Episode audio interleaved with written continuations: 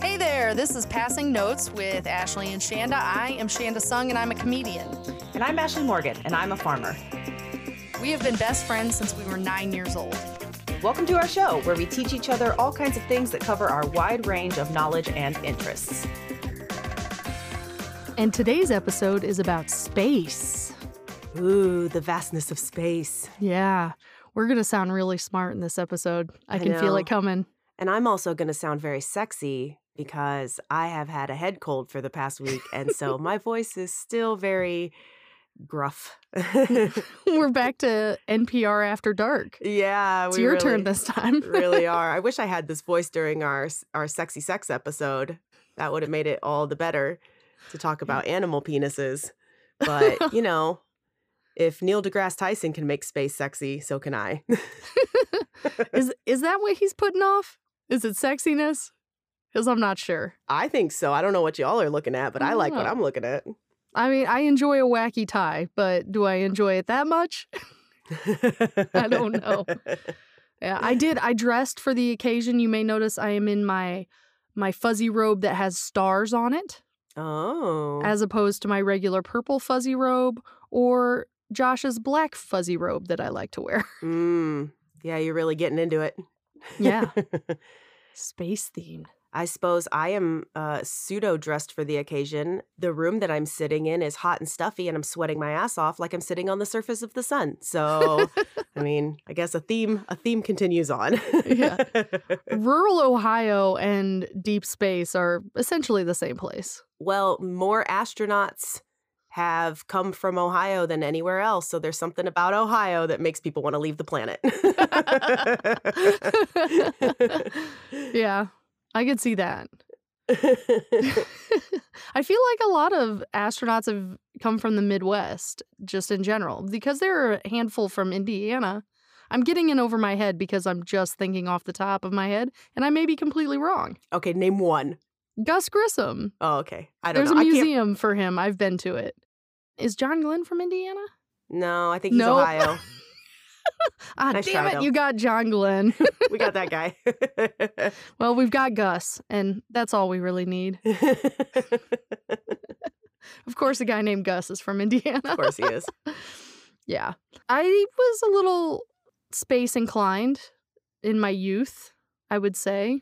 We used to fire off rockets, these toy rockets in the backyard. We'd Mm. decorate them and fire them off. I don't know if you remember us doing that. Had a little launch pad. I've been thinking about getting those for the kids, but it involved a lot of climbing trees to fetch them out of there because they were just expensive enough to not want to just leave them. Yeah, your kids are climby little monkeys. Get them up there. That's true. They do climb a lot. We were we were at my grandma's and they climbed up in a tree and my grandma and my uncle were like, "They got to get down. They got to get down. Go help them down." And I was like, "They'll jump. It's fine." They've been to the Josh Sung School of Distributing Energy upon landing, and because uh, he taught them, you jump and you roll and roll out of it, and they do it because they're maniacs. Last time we went to your house, as we were pulling away, like half of your children were on the roof. And we were like, okay, true. bye. As we're pulling away, I hope they're going to be okay. It's a one-story house. yeah. it runs in the family. We were, used to hang out on your roof all the time. Yeah. That's true. It was a good time up there. Yeah. I used to climb trees. That's how I always won tag at hide and seek, is I'd shimmy up a tree and no one could get me. That reminds me of one year they had a festival down at the community center that was behind our houses. Mhm. And one of the activities was they greased the flagpole and you had to try to climb up the top of this and if you got to the top you won some big fabulous prize and they made it a big fabulous prize because they knew nobody would be able to do it and I was like it's me this is my time to shine I'm doing this but what I didn't realize was that they used axle grease and I was wearing a nice outfit Oh no. and I got covered in it and I came home and my mom was like, "What did you do?" Oh no. I was like, "You can't wash this out?" Oh, all right. well, there goes this cute matching outfit. Probably the only one you had Yeah. throughout your entire childhood. Yeah. Wow, this was a, a nice intro into space. we seem to have gotten off topic. Uh, always. Yeah. We did a thing in 6th grade that was cool. I don't know if you remember we the whole class did a mock launch, shuttle launch and we did it it was a NASA affiliated program and they really hyped it up like we're going to launch a space shuttle. And people got assigned jobs and you had to learn about the job that you had and it was very awesome and I was super pumped about it. I'm like we're launching a space shuttle.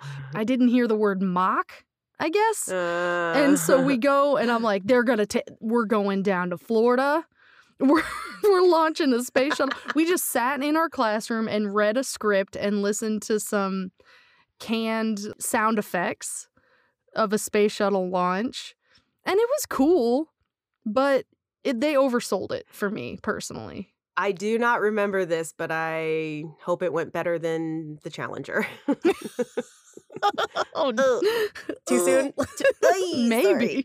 sorry. Yikes. My bad. It was considerably less climactic. We're like, well, we did this thing. We just all read our lines. So that was fun. All right, class, you did it. Now go to eat your lunch. Y- yeah, yeah. Like, can we have some astronaut ice cream at least? No. Go eat Salisbury steak. oh my gosh. Yeah.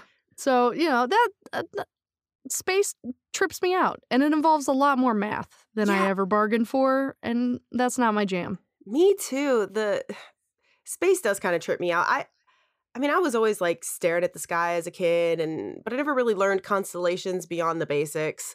Right. And I always liked it, and I always liked when you could see the the Milky Way every now and then. I love the stars, and I'll tell you what, I- there, we still have enough light pollution where we grew up. Even though we were out of the city, we were in a small town. Our town itself didn't have any light pollution, but you know, still probably Fort Wayne light pollution bled through, and so you could still see stars, but not as many. Mhm. And I did not really understand just how many stars there were until I was a flight attendant and yeah. we had to reposition an airplane from Salt Lake City. I think we were taking it back to Indianapolis. And it was late night out in the west, no light pollution, no cities. We're cruising at 35,000 feet. And I was looking out the window. There were so many stars. I can't even explain it to you. Just imagine the most stars you've ever seen and like quadruple it. It blew my mind because I was like, what is all this? Where'd all these things come from? Is this how many stars there really are? Because I what? I've been lied to my entire life that there were only, you know, these many millions of stars. There's billions of stars. Like this is Yeah. insane.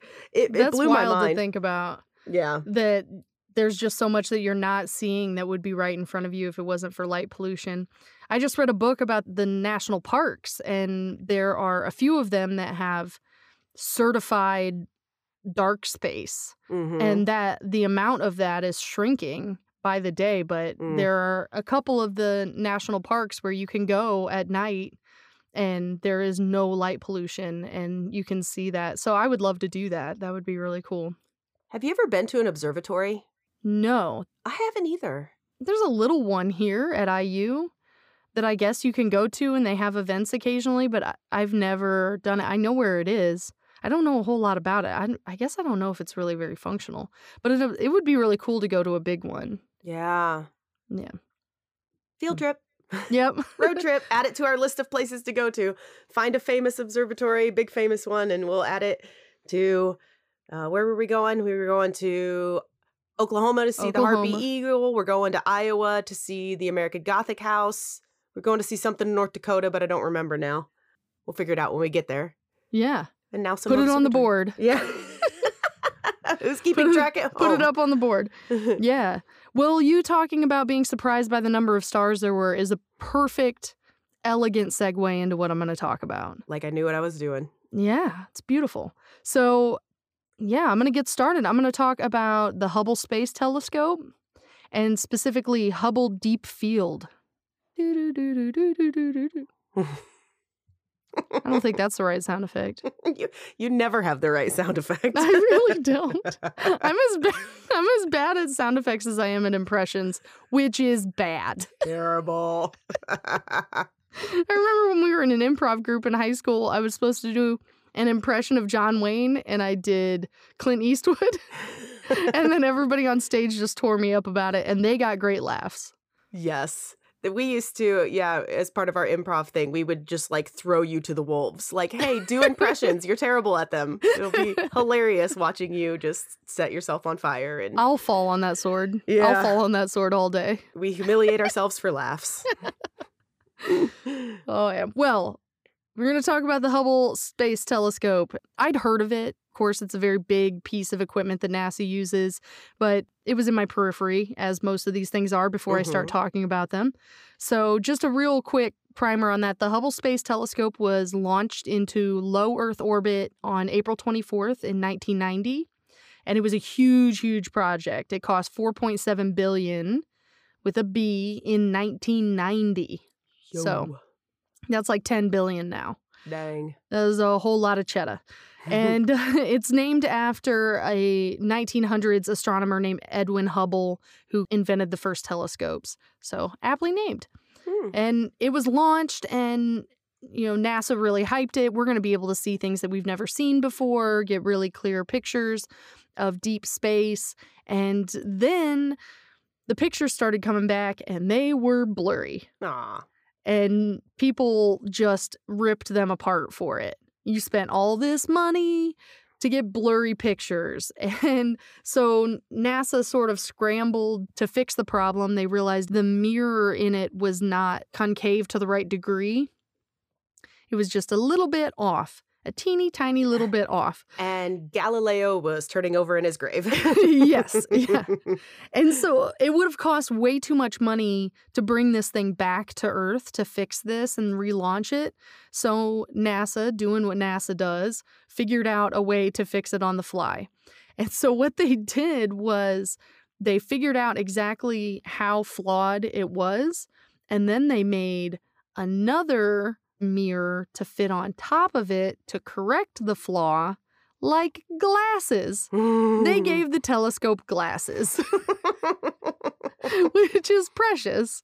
So that's what they did. They launched this up and then they had to grab the telescope and drag it into the cargo bay of the Space Shuttle Endeavour so they could work on it.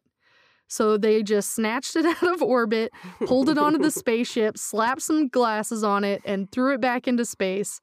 And the way I just described that is probably an affront to everyone who worked on that project yeah. because it's a gross oversimplification.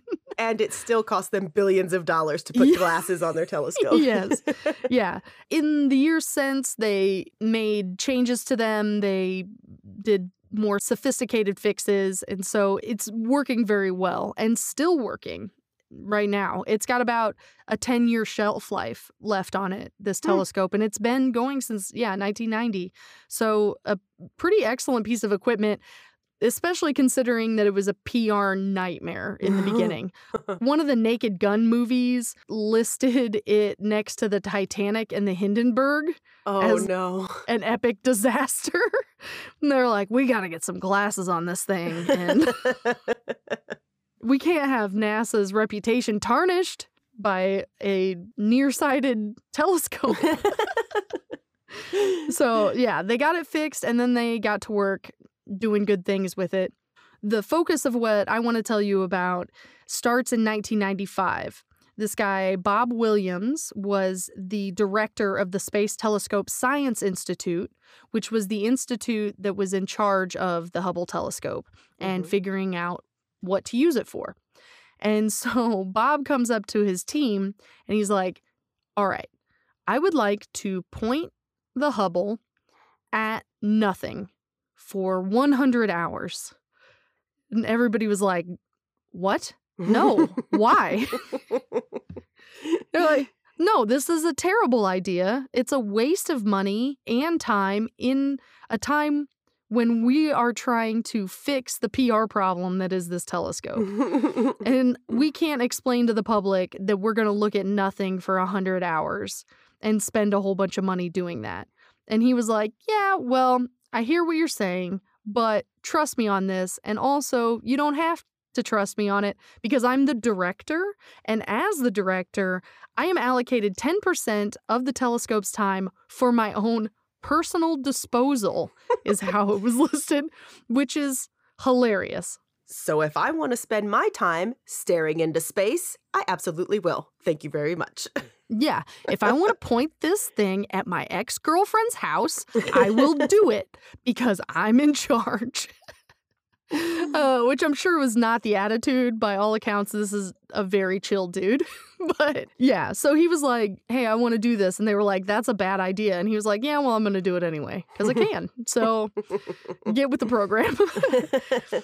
And so that's what he did. It was uh, a uh, hundred hours, which translates to a billion light years, is how long he wanted to look at this small speck of space, a patch of sky that was near the Big Dipper, kind of near the handle, and the space they were looking at was about one thirtieth of the size of a full moon. So pretty teeny little mm. spot. Mm-hmm. And over the time that it was focused on it, which was in December of 1995, it took 342 pictures. And they took those pictures, they assembled them together, they did some colorization according to the type of light that was coming in, and they created this picture. And it showed more than 3,000 galaxies.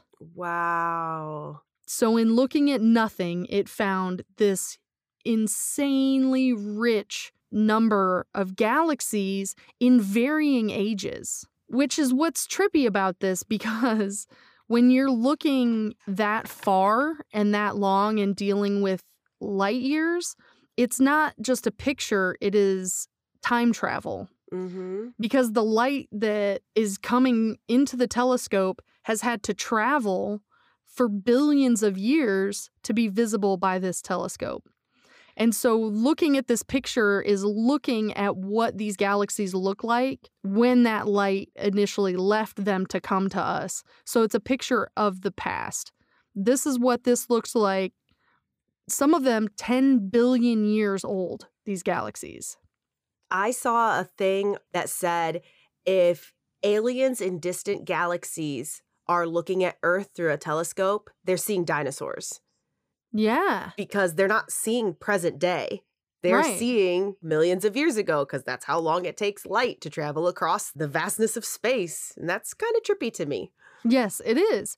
It's saying we're getting a glimpse at these that are so faint that we know that they are so old that the light that we're seeing that's coming to us, that is from within 1 billion years of the beginning of the universe itself which is wild and way, way, way older than anything that they had seen previously. My tiny monkey brain cannot wrap around that. I know, I know. Mine, um, yeah, mine can't either. And there's so much more to this technically that I'm sure is very interesting and just hard for me to grasp. Oh, yeah. But you can see this picture. It went around on the internet and it's so cool because it looks like what an artist rendering would be of uh, here are a bunch of galaxies. It looks like the scene it looks like the scene in Men in Black when they zoom out on the galaxy and there are all the other galaxies and marbles that aliens are playing marbles with. That's what it looks like. Just a bunch of tiny galaxies and it's so mind-blowing and some of them are intricately shaped. You know, they're swirling like the Milky Way, or they're smaller and rounder. And the way that they're able to perceive this light and use infrared light to look at it and discover the, the light waves and how they're using it can help them understand how exactly these galaxies are formed and in what order. It makes these stars first in these positions and mm-hmm. that expands from these ways. It really was a huge, huge discovery. That's cool as shit. All out of this guy saying, I want to look at nothing for a while. And people were like, what a complete waste of time. And it was not at all that. If I were that guy and all this really cool stuff came back after that fight, that initial pushback, I would have become an absolute ego monster. I would have been like, I told you bitches I wanted to see what was there. I knew there was something there. So suck it. I am awesome. Look at all this 3,000 galaxies I discovered. You're welcome. I'm always right. That's job security for you Yeah. NASA a-holes. Yeah. And uh, it, it was such a wild discovery. And the number, even just looking at that small patch of sky, it increased the estimated number of total galaxies by five to, they estimate about 50 billion galaxies in Oh the universe. Yeah. And that was a huge jump because they were like, well, shit, if there are that many in this tiny space, Mhm. then obviously extrapolate that and we've got 50 billion galaxies, which is so wild. Between that and me accidentally watching the final episode of Loki, time means nothing to me. We're all just bumping around in this galaxy. Who knows what our multiple other selves are doing? Man, it's so crazy. so trippy. yeah. Need to go back to our psychedelics episode. Start from there and you know maybe have this conversation again if you if you catch what I mean. yeah. Unless you're a cop, then you don't know what I mean. I don't mean anything. Plausible deniability. I mean Yeah. nothing. I mean, listening to podcasts expands your brain. Yeah, that's what I mean. Listen to our brain episode. That one too. I think it's the same one. Oh, it was. My bad. Do you even listen to this show? So, so not only did Bob Williams just point this thing where he wanted to and do what he wanted to do with it, he was like, "I'm going to take this a little bit further," and he got a hold of a couple telescopes, Earthbound telescopes in Hawaii, and said, "Hey, this is what I'm doing. I'm looking at this patch of sky at this time. Why don't you point your telescopes at that spot as well?" And they did, and so they were able to use the information between their telescopes and Hubble and figure out ways to determine cosmological distances. mm, So be able to measure a little more accurately. mm-hmm. I'd love to tell you how, Mm. but I don't know. but it worked. And so good on you, Bob. That was a good decision. So, so good, in fact, that uh, he got some awards for that. He got the 1998 Beatrice M. Tinsley Prize. Sounds very fancy. he also got the 1999 NASA Distinguished Public Service Medal, which is like uh, Employee of the Month, I think. Employee of the Year. Employee of the Year. NASA Employee of the Year, you get a special parking spot and uh, first dibs in the cafeteria. All the astronaut ice cream you want. All right. What a good Yeah, deal. and- And then he took all of his ego and hubris and uh, I'm always right attitude. And he, in 1996, a year later, he gave his personally discretional time to two teams, two competing teams using distant supernovas to determine the universal expansion rate. And they learned that the rate of expansion in the universe is accelerating because an, of an unknown form of energy at the time. And Mm. that's a terrifying discovery that I'm not going to look into further. yes, honestly. indeed. That is uh Yeah. No, thank you. But you know, we're all just champagne supernova. oh, we are. Yeah. Someday you'll find me caught beneath the landslide in a champagne supernova in the sky. Speaking of psychedelics, when songs were written. Yeah, but the- But that uh, that discovery about accelerating expansion got those teams 2011 Nobel prizes in physics. So Bob Williams, two for two. All right, that guy. Yeah, making good choices. And so they've they keep doing this with Hubble. They've done it a few different times. They did it at a different point in the sky and they named that Hubble Deep Field South. They did it in 2004 and called it Hubble Ultra Deep Field. Mm. And then they did it in t- 2012. This makes me so happy. I don't even know if it's true, but it says in 2012 they did the Hubble Extreme Deep Field. and it's seriously lowercase e, capital X, lowercase T R E M E. It almost sounds like uh like it's got a sponsor, like It does, extreme extreme energy drink. I know. So coming in 2021, the Hubble Doritos Locos Deep Field Hubble uh, Baja Blast Deep Field Telescope. Yeah, It makes me so happy. oh my gosh. Yeah, so it's really cool. Definitely Google it and you can see the images if you haven't already. I mean, I remember them going around on the internet when they first came out and they looked so cool.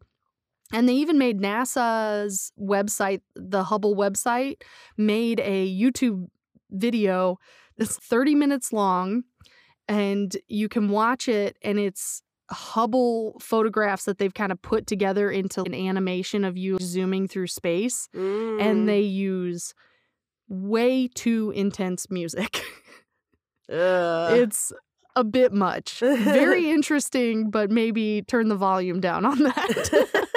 Because I was watching it and I was like, whoa, whoa, whoa, whoa, whoa. Wh- Why is my heart rate up to 150 right now? I don't, I don't know. It's too much. It's too much. We shouldn't know this. We should not know this. I'm overstimulated. I know. Yeah, but it's very, very cool. And I would be into getting a print of this for my living room. It looks that cool. And then when the petty problems of your daily life come up, you just take a look at that and say, who cares? Yeah, you stare into the vastness of space and have an existential crisis. yeah, that'll help you deal with your day to day issues. yeah, that's another recurring theme we have on our show is existential, Existential crisis. crisis. is that about our show or is it that about us personally? I don't know. A little Hard bit of to say.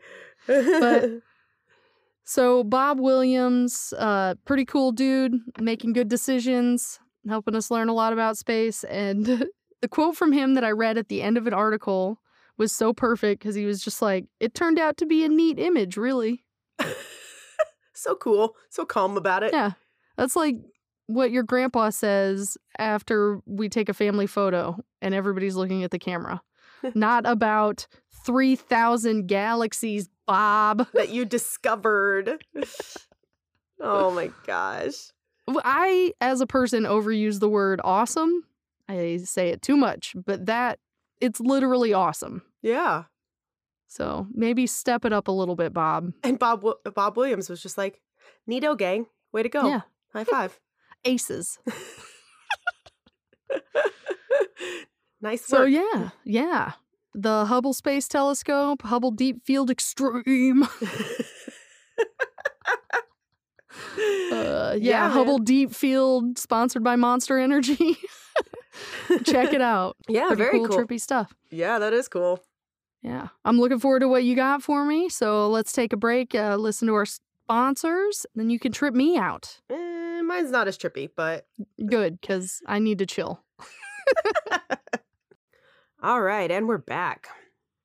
I am going to be talking about the moon, something a little closer to home. I really want to do an impression of Will Ferrell as Harry Caray talking about the moon being made out of barbecue ribs because it's one of my favorite SNL characters ever. But as we previously discussed, I am not good at impressions. But if the moon were made out of barbecue ribs, would you eat it?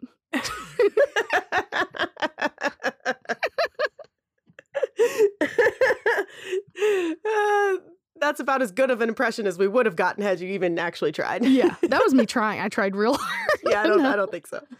Yeah. All right. Tell me about the moon. All right. Well, scientists think that the moon was created when an unknown something struck the Earth about 95 million years ago. And the reason they think this is because the moon and the Earth have a similar composition. And so this was obviously the Earth before it was the luscious greenscape it is today. This was even before giant trees that have since been cut down by machines. So we're talking about like molten, angry Earth. So they think that the moon is actually a tiny little Baby Earth. a little baby Earth that shot off and stuck nearby, but just kind of died and hung there lifeless. So, like oh, like an Earth Dingleberry. yeah, it's.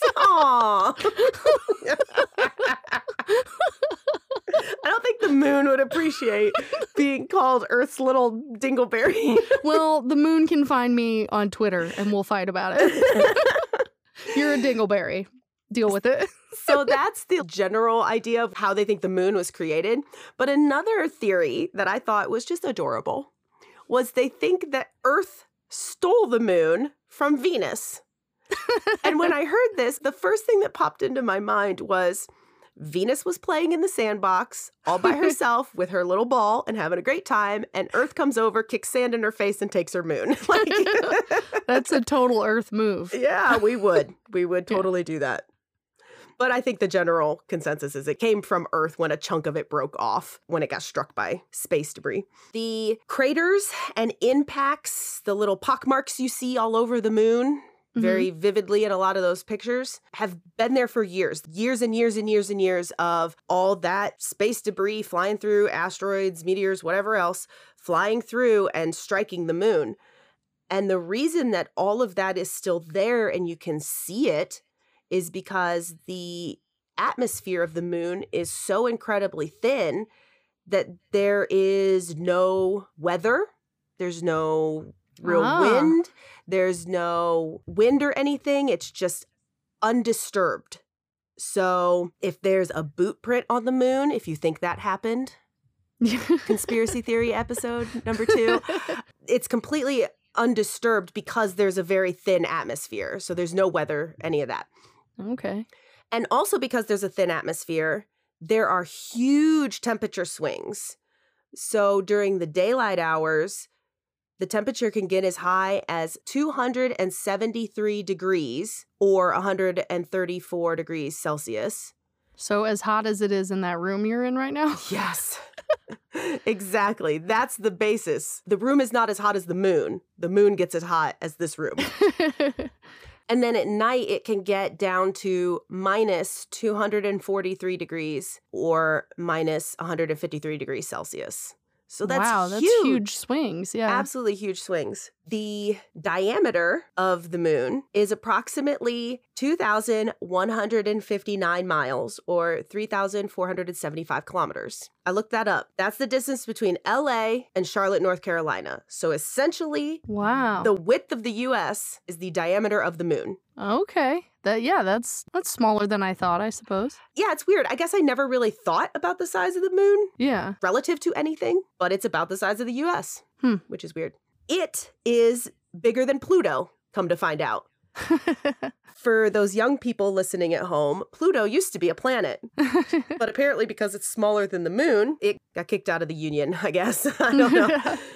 it's weird because I think of it when you list the planets oh yeah. Mercury, Venus, Earth, you know, you, add Pluto in there. Pluto's always still going to be in there. It's Yeah. weird to me to think that there's only eight planets now and people don't recite Pluto. Not they- in my America. Back in my day, we had Pluto. I guess I see why it got kicked out when our moon is bigger than it. Yeah. Yeah, it kind of loses the prestige, I Yeah. guess. I also read that in the time that it was discovered, classified a planet, and then decided not to be a planet, it still had not completed one orbit. Well, yeah, because it's way the heck out there. Yeah. That's how long it takes to orbit the sun. yeah. So maybe, you know, you're fine. Just do your own thing out there. Don't worry about it. So, what are they classifying it as? Because it still hangs out. I don't know, probably s- something silly like a diddly dwarf baby dingleberry. I don't know. NASA names everything some weird stuff.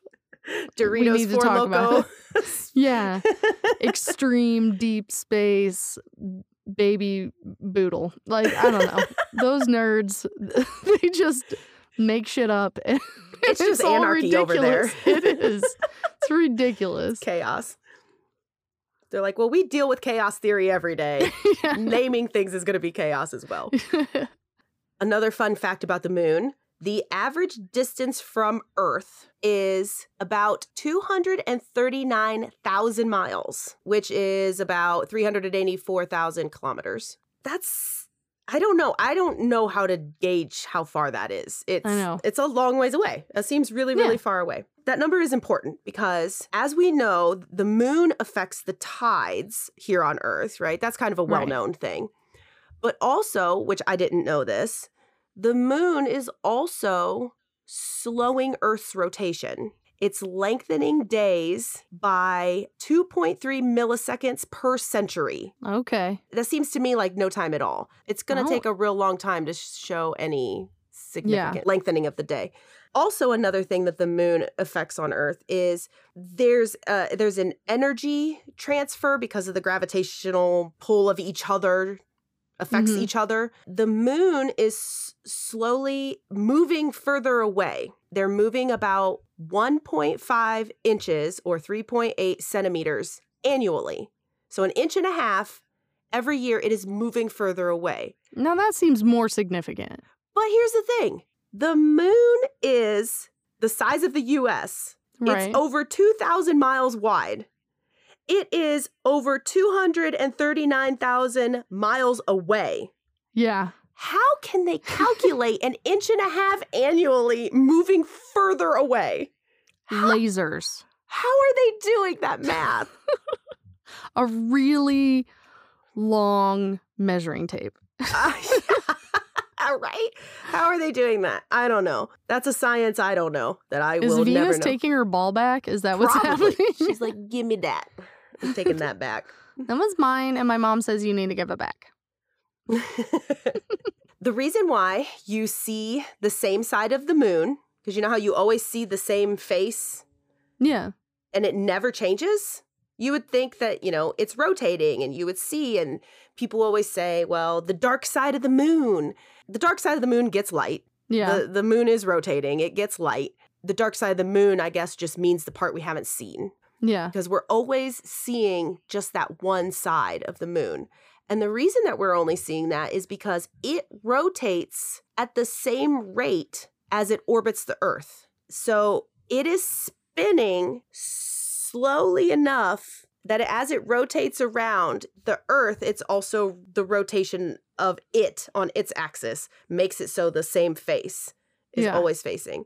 Part of that rotation speed is because the moon is egg shaped. It looks perfectly round to us, Right. but it's not a round ball. Yeah. It's actually egg shaped. Weird. That bulbous side always stays towards us because of the gravity and all of that science crap that we don't know is making it so it faces us. And that I never really thought. I mean, I thought about it because I'm like, hey, I you know I always see the same same craters on the moon all the time. Yeah. I see that same dude's face and his hair's made of spaghetti and all that stuff. it's just doing like a dosey do where where we only ever see the one yeah, side. yeah. Hmm. Well, and you know, And the, the back side of it is egg shaped, so it's hiding its pointy end. I guess It's I like, don't. don't look at that. That's where it gets weird. Yeah. Or they're like, "Hey, you snatched me from Venus. I'm never turning my back on you again." You're a shady bitch, and Yup. I'm gonna keep my eye on you. Which was a good call, probably. Yeah, probably, probably a good call. Because, you know, what did we do? We landed on its face and left a bunch of junk there. Yep. Probably let out some uh, astronaut farts that are still lingering because there's no wind to blow it away. And the moon's like, "You guys are a holes." I've been smelling this fart since the 1960s. Thanks a lot, it's jerks. just getting worse. Yeah, never turning his back on us again. So I have heard this term floating around the news lately called the moon wobble. Have you heard of that? no. I saw it on Facebook, I think once, and I was like, what in the world is that? And then when I looked it up, I realized there's actually been quite a few articles written about the moon wobble. And so, of course, had to look it up. What the heck Yeah. is that? The moon wobble is actually a very common thing. It's essentially where it wobbles on its axis in an 18.6 year cycle. And as it's shifting along its axis, about the halfway point, what it's doing is it's actually changing the way our tides are working. So at the 9.3 years mark, so halfway through its 18 year cycle, hmm there's a less variation. And that means low tides don't get as low as they could, and high tides don't get as high. So there's less variation between high and low tide. So the next high point of the cycle is going to actually come around mid 2030, the year Okay. 2030. And what that means is it's going to be very high high tides and low low tides. So the variation between high and low tide is going to be pretty great Hmm. part of the reason why it's coming up, it's coming up in conjunction with climate change. Scientists and climatologists are worried that if sea levels keep rising, that Yeah. high tide, when It's gonna be too high. be too high, yeah, exactly, and start flooding coastal cities. yeah. So if sea levels keep rising at the rate that they think they're going to, Yeah. you know, or, or exponentially around 2030 when they know this moon wobble is coming back around for its 18 year cycle that yeah that's going to be a rough year for could potentially be a rough year for coastal cities Man, so you've got 10 years to sell that Key West house yeah exactly before it's a houseboat. yeah exactly so apparently and apparently low tides get pretty low too so Yeah. it backs out quite a bit not scary tsunami back away but yeah. Enough to, pro- uh, you know, it probably affects wildlife and, i'm sure it's yeah. per- potentially exposing parts that don't normally get exposed. That was kind of interesting and, uh, you know, mildly scary. I mean, Yeah. I live pretty far inland, but it's not to say uh, that's not kind of an interesting and terrifying fact. Another fun fact is the various moon colors. You know how you've seen orange moons and pink moons and Crimson moons. crimson moons yeah so all these different moon colors are not not the moon itself changing any Mhm. sort of color or light on the moon it's actually light waves filtering through our atmosphere our very thick atmosphere Mm-hmm. coupled with dust and smog and haze or whatever else happens to be hanging out in our atmosphere or you know in inside our earth's atmosphere will determine the color because it just um, it just matters what wavelength is filtering through to our eyeballs is what Yeah. we see the color of the moon to be because the moon's like whitish gray but yeah you can see it in all sorts of colors like blue or pink or red or orange or all sorts of fun stuff. And I do like that you did bring up Crimson Moon because Yeah. we named our farm after the blood moon eclipse. Yeah. Because that happened on September 28th, 2015, mm-hmm. the night of the blood moon eclipse. And we signed the deed for this property the next day. And we got to thinking about, you know, months later about how we were, what were we going to name it? And we were like, well, could name it after that eclipse. And so we were coming up with things around the eclipse and nothing really fit. And then we were like, blood moon? We're like, ugh, That's we a little intense. yeah, do we really want to name our farm where we raise cute fuzzy animals Blood Moon? I mean, maybe it would make good merch. uh, really, it would. And so then we were trying to tie in Scarlet and Gray for Ohio State. So we were like Yeah. Scarlet Moon. And I think that name was taken by a place in Georgia or something like that. I don't even remember, but that name was already taken. We're like, eh. At the time, we weren't really that big of Ohio State, but like we weren't intense Ohio State fans anyway. So, Yeah. I mean, we are now, but just kidding. There are some people who will like paint their houses and their trucks to say Ohio State. And we were like, eh, we're not that intense about it. Eh, Maybe not. So we settled on Crimson Moon Farm. And it's got a nice ring to it. And it's not so. And it's for IU. IU colors are cream and crimson. Was is it? I didn't even know that. But so we looked up to see if that name was already taken. And nope, it wasn't taken for any farms. But the only thing that popped up was a. Uh, for those NPR after hours people, the passing notes after hours people, it's a spanking club in Chicago. Do you get the name Crimson Moon? if you spank your booty enough, your your butt becomes crimson and it's a crimson moon. and we kind of laughed and we were thought, you know, that's funny. We'll share a name with a with a spanking club in Chicago. oh man, that's great. That is uh, my favorite thing you've ever said on this podcast. Oh, Pat. Yep. How do go. I not? How have I not known this? Do they have T-shirts? I would like one. oh, I hope it's a little like peach with a handprint on it, like a red handprint on it. That's what I would do. so if they want to contact Crimson Moon Farm for design ideas, we will be more than happy to help Crimson Moon Spanking Club yeah, with their merch. collaboration. oh yeah. But yeah, so we have our farm has close ties with the moon. We like the moon. We actually have a picture of the blood moon that was that night. yeah, And it's it's actually a really nice picture. We bought it at a art festival. This guy takes a lot of high def planet, star, space pictures. He's got I'm, I'm assuming some sort of photographic telescope that he is can his name Bob Williams? I don't know. Does he have access to the. Hubble? he has ten percent of time. Maybe he's making art. yeah, maybe he's just showing up to art festivals saying, "Hey, I'm a laid back guy. Want to buy some prints?" like, heck yeah, I do. That's cool. Yeah, That's cool that you were able to find that. That's yeah.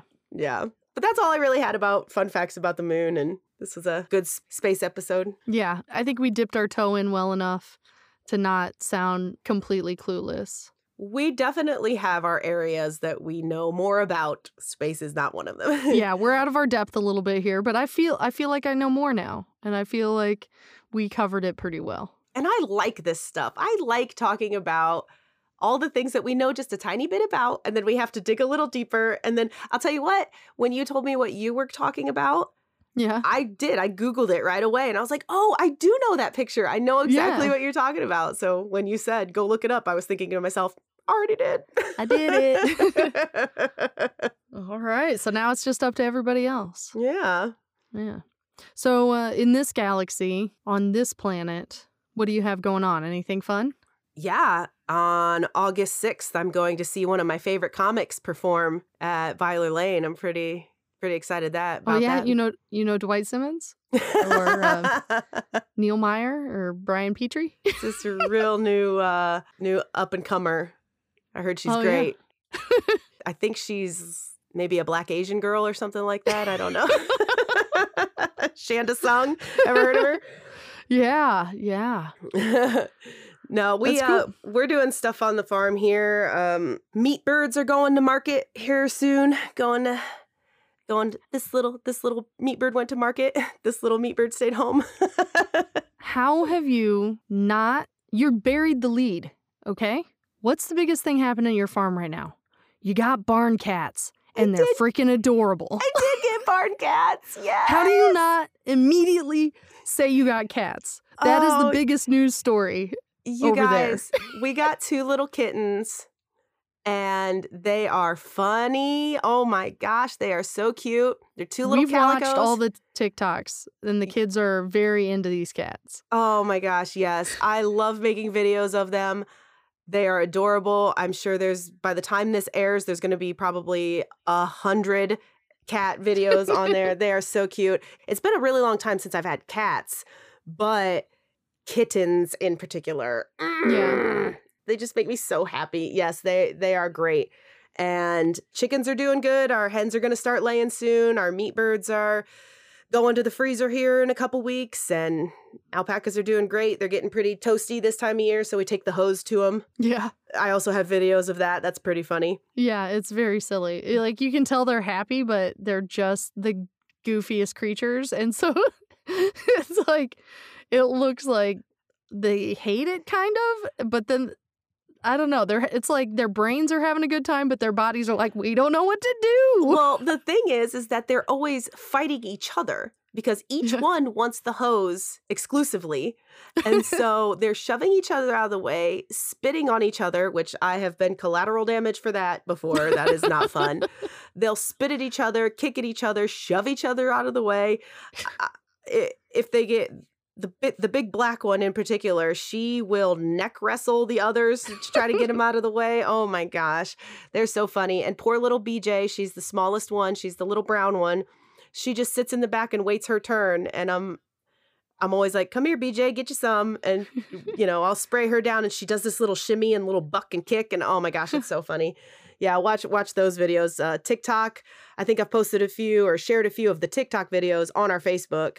Yeah, definitely get on there and look at it because I mean, aside from my personal bias, it is like one of my favorites because every one of them that comes on is just a joy. Yeah, we we really try to just do joyful, good, clean Silly family ass animals. silly ass animal videos. Yeah, I try not to swear in it, and I try not to to do anything too uh too risque or too scandalous, but uh can't always be helped. I try to I try to keep it in mind that your kids and my sister's kids could potentially be watching this. so little kids could be watching Well, these. You really messed up because one of the last videos I saw, I got a, a glimpse of your foot in those clogs, and that's just too sexy to be seen by anybody.